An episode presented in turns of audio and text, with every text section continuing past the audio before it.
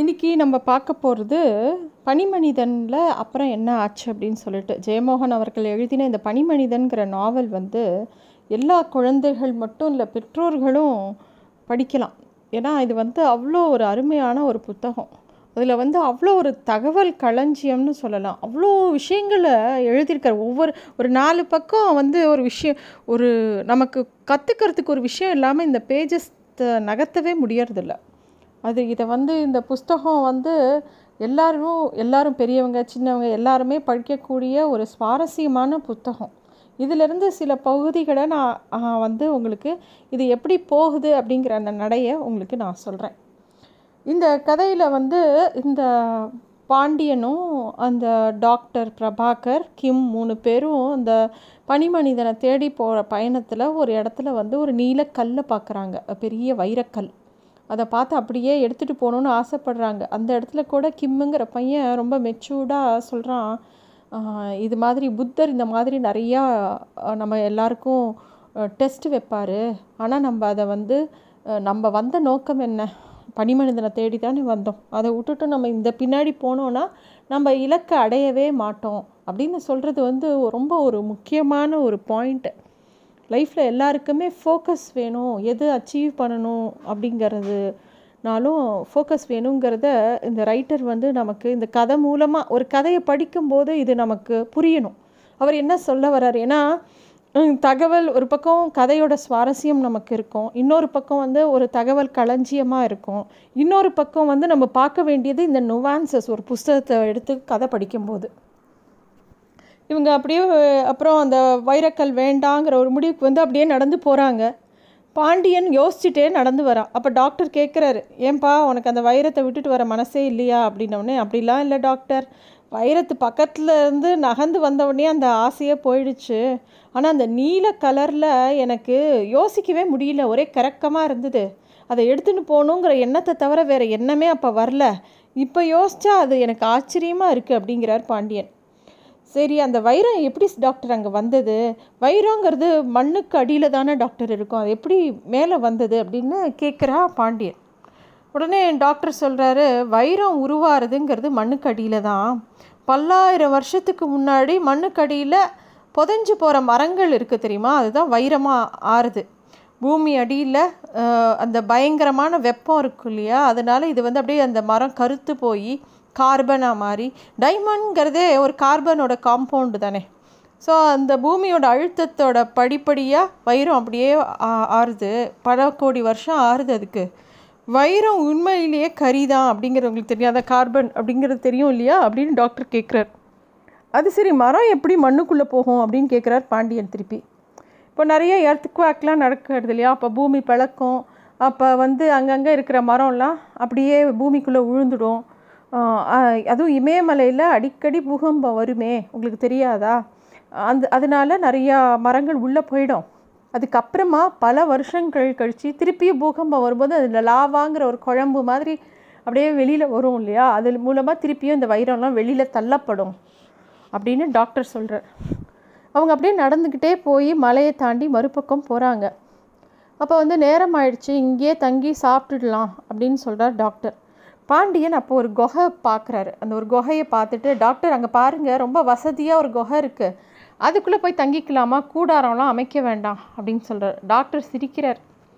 குகைக்குள்ளே போய் தங்கினோன்னா இந்த குளிர் பிரதேசத்தில் நாளைக்கு காத்தால் நீங்கள் குளிரில் அப்படியே விரைச்சி மரக்கட்டை மாதிரி கிடப்பீங்க அப்படிங்கிறாரு. பாண்டியனுக்கு புரியவே இல்லை. ஏன் டாக்டர் அப்படி சொல்கிறீங்க அப்படின்னோடனே அவன் சொல்கிற பனி பொழிவுங்கிறது இருக்கு இல்லையா? அது பனி வழியாக வீசுகிற குளிர் காற்று அந்த குகை அப்சர்வ் பண்ணிக்கும். அப்புறம் நமக்குள்ளே அப்படியே திருப்பியும் தள்ளும். அதனால் கண்டிப்பாக இன்னும் குளிர் ஜாஸ்தி. வெளியே விட அந்த ம குகை மாதிரி இருக்கிற இடத்துல இன்னும் குளிர் ஜாஸ்தி ஆகும் அப்படின்னு டாக்டர் சொல்கிறார் சரி அப்போ வேற எங்கே தங்கலாம் அப்படின்னு பாண்டியன் கேட்கவும் இந்த வெட்ட வெளியில் இந்த பனி வெளியிலேயே தங்கலாமா? அப்போ குளிராதா? அப்படின்னு கேட்குறான் பாண்டியன். அப்போ டாக்டர் சொல்கிறார் ஆமாம் நம்ம இங்கே டென்ட் அமைச்சு அப்படியே அதுக்குள்ளேயே நம்ம போய் இப்போ தங்கினோன்னா டென்ட்டுக்குள்ளே இந்த டென்ட்டு மேலே பனி அப்படியே ஃப்ளோ ஆகும். பனி பொழிஞ்சு அப்படியே மேலே அப்படியே கூடாரத்து மேலே அந்த பனி ஒரு பெரிய தகடு மாதிரி ஆயிடும். அப்படின்னா என்ன ஆகும்? அந்த பனிக்கட்டி குளிர உள்ளுக்குள்ளே கடத்தாது. அது ஒரு அப்படியே ஒரு ஃபயர் வால் எப்படி சொல்கிறோமோ அந்த மாதிரி இது வந்து ஒரு இந்த வால் மாதிரி ஃபா ஃபார்ம் ஆகிடும் ஐஸ் வால் மாதிரி. அதனால உள்ளுக்குள்ளே இருக்கிற டெம்ப்ரேச்சர் அப்படியே மெயின்டைன் ஆகுமே தவிர வெளியிலேருந்து இன்னும் வெளியில் டெம்ப்ரேச்சர் கம்மியானா கூட உள்ளுக்குள்ளே சேம் டெம்ப்ரேச்சர் மெயின்டைன் ஆகிக்கிட்டே இருக்கும் அப்படிங்கிறத டாக்டர் எடுத்து சொல்கிறார் பாண்டியனை ஒத்துன்ட்டு உடனே கூடாரத்தை போடுற டென்ட்டை போடுறார். டாக்டர் வந்து தண்ணியை சூடுபடுத்தி கிம் வந்து வண்டியெல்லாம் சரி பண்ணி அங்கே நிறுத்தி அவ ஆளாளுக்கு ஒரு ஒரு வேலை பார்க்குறாங்க. அப்புறமா சாப்பாட்டை அந்த கூடாரத்துக்குள்ளே வச்சு சாப்பிட்டுட்டு அப்படியே படுத்து தூங்குறாங்க. பாண்டியனோட கனவில் ஒரு வைரக்கல் தெரியுது. அது நல்ல நீல நிறத்தில் ஒரு வைரம். அதை அவர் எடுக்க போகிறாரு அப்போ தான் அந்த நீல நிறமான தண்ணீருங்கிறது அவருக்கு தெரியறது. அது கல்லுன்னு நினச்சி பிடிக்க போக அது தண்ணியாக மாற அதுக்குள்ளே குப்புற விழுந்து அந்த அப்படியே அந்த தண்ணிக்குள்ளே மூழ்கி போயிட்டாரு. ஒரு பெரிய நீல நிறமான கடல் அது. நாலு பக்கமும் நீல நிறமான அலைகள். அதுக்கு நடுவில் மீன்கள் அப்படியே நீந்தி போகிறது தெரியறது. அப்படியே பாண்டியனுக்கு மூச்சு திணறுது. நீந்தவே முடியல. ஓ அப்படியே அந்த தண்ணியெலாம் அவரோட மூக்கு வாய்க்குள்ளெல்லாம் போடுது அவர் அப்படியே மார்பு ஃபுல்லாக தண்ணி அப்படியே ரொம்பருது அவரால் மூச்சே விட முடியல. அப்படியே பெரிய வைரத்தை விழுங்கின மாதிரி அவருக்குள்ளே ஏதோ ஒன்று போட்டு அழுத்துறது. பாண்டியன் அப்படியே டக்குன்னு முழிப்பு வந்துடுது அவருக்கு. எத்தனை பயங்கரமான கனவு அப்படின்னு யோசிக்கிறாரு. அந்த கனவோட அர்த்தம் என்ன அப்படின்னு யோசிச்சுட்டே அப்புறம் திருப்பி படுத்து தூங்கிடுறாரு. காலையில் வழக்கம் போல் கிம் தான் முதல்ல எழுந்துக்கிறான். அவன் தியானம் பண்ணிட்டு வெளியில் வந்து பார்க்குறான் வானத்தை பார்க்குறான் சுற்றி மலையெல்லாம் பார்க்குறான். அப்புறம் அவனுக்கு ஒரே ஆச்சரியம். வேகமாக வந்து டா கூடாரத்துக்குள்ளே வந்து டாக்டர் டாக்டர்னு அவரை போட்டு உலுக்கி எழுப்புறான். டாக்டருக்கு புரியல. என்ன இவன் இப்படி பதற பதறி அடித்து நம்மளை எழுப்புறானே? என்னப்பா அப்படின்னு எழுந்துக்கிறார் நமது நம்மளோட கூடாரம் இப்போ வேறு இடத்துல இருக்குது நம்ம ராத்திரி தங்கினோம் இல்லையா? அந்த இடத்துல இல்லை. அந்த தாண்டி வேறு எங்கேயோ இருக்கோம் நம்ம. அப்படின்னு கிம் சொல்கிறான் கிம்முக்கு தான் எங்கே இருக்கோங்கிறது தெரியுமே. மலைகளை பார்த்து எப்படி வழின்னு அவங்க அப்பா சொல்லி கொடுத்ததுனால அவனுக்கு அது கண்டுபிடிக்க முடியறது. இதில் இன்னொரு ஒரு விஷயம் சொல்கிறார் ஆத்தர். என்னன்னாக்கா பனிக்கட்டி வீடு பற்றி சொல்கிறார் இப்போது நம்ம வந்து நார்த் போல்லாம் இருக்கிறவங்க எஸ்கிமோஸ் இருக்காங்க இல்லையா? அவங்க வந்து பனிக்கட்டி பனிக்கட்டியிலேயே வீடு கட்டுவாங்க. அது போய் இக்லூன்னு பேர். நம்ம இங்கிலீஷில் பா பார்த்துருப்போம் புஸ்தகங்களில். அந்த பனிக்கட்டிகளை அடுக்கி அரைக்கோள வடிவில்னா ஒரு செமி சர்க்கிள் வடிவில் வந்து ஒரு கொட்டாங்கச்சியை கவிச்சு வச்ச மாதிரி இருக்கும் அந்த வீடுகள்லாம். அந்த வீட்டை கொஞ்சம் நேரம் தீ மூட்டுவாங்களாம். அப்போ அந்த பனிக்கட்டி அப்படியே உருகுமா. உடனே தீயை அணைச்சிடுவாங்களாம்.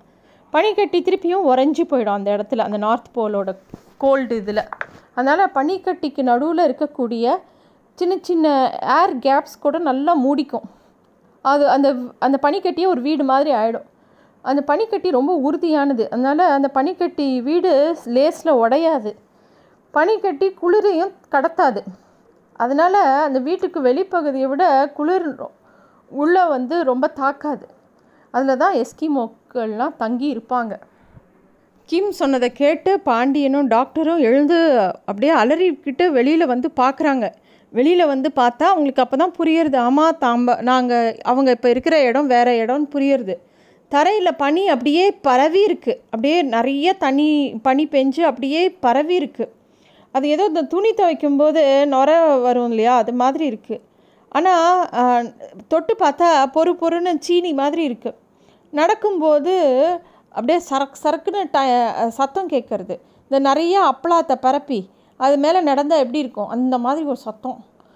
அப்போ வந்து பாண்டியன் சொல்கிறான் நம்ம இருந்த பனிப்பாலம் அப்படியே நகர்ந்துருக்கோ என்னவோ? அப்படிங்கிறான் இல்லை இல்லை அங்கே பாருங்கள் ஆப்புகளை பாருங்கள் யாரோ புதுசாக அடிச்சிருக்காங்க அப்படின்னு டாக்டர் சொல்கிறாரு ஆமாம்ல அப்படின்னு பாண்டியன் சொல்கிறார் அவங்களுக்கு வந்து இந்த கயிறை முடிச்சு போட தெரியல அதனால அப்படியே ஆப்பை அடிச்சிருக்காங்க அப்படின்னு சொல்லிட்டு அவரை சுற்றி பார்க்குறாரு அப்புறமா அந்த மலைப்பகுதி அப்படியே பார்த்துட்டே இருக்காரு. அப்புறம் டாக்டர் சொல்கிறார் அதோ அங்கே பாருங்கள் அங்கே தானே நம்ம இருந்தோம். அங்கேருந்து இங்கே வந்திருக்கோம் நம்ம. ஆனால் நம்ம இப்படி மூவ் பண்ணி வரல அப்படிங்கிறதையும் சொல்கிறாரு அவங்க எங்கே இருந்தாங்களோ அந்த இடத்துல அவங்க தங்கியிருந்த இடத்தை விட மேடு மாதிரி இருக்குது ஏன்னா நிறைய பனி பெஞ்சிருக்கு. அதனால அவங்க அதுக்குள்ளே மூழ்கி இருப்பாங்க அங்கேயே தூங்கியிருந்தாங்கன்னா பனி ஃபுல்லாக உடம்பு மேலே ஃபுல்லாக அப்படியே படிஞ்சிருக்கும். நம்மளை யாரோ காப்பாற்றிருக்காங்க அங்கே இருந்தால் இந்நேரம் நம்ம மூழ்கி போயிருப்போம் பனிக்குள்ளேயே. அப்படின்னு சொல்லி டாக்டர் சொல்கிறாரு பாண்டியனுக்கு ஒரே ஆச்சரியம். அப்போ இங்கே மனுஷங்க நடமாடுறதே சுலபம் கிடையாது.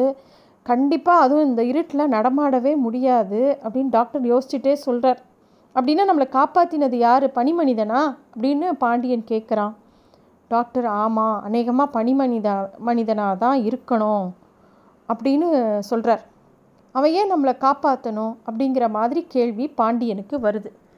பாக்கி அடுத்த எபிசோடில் பார்க்கலாம்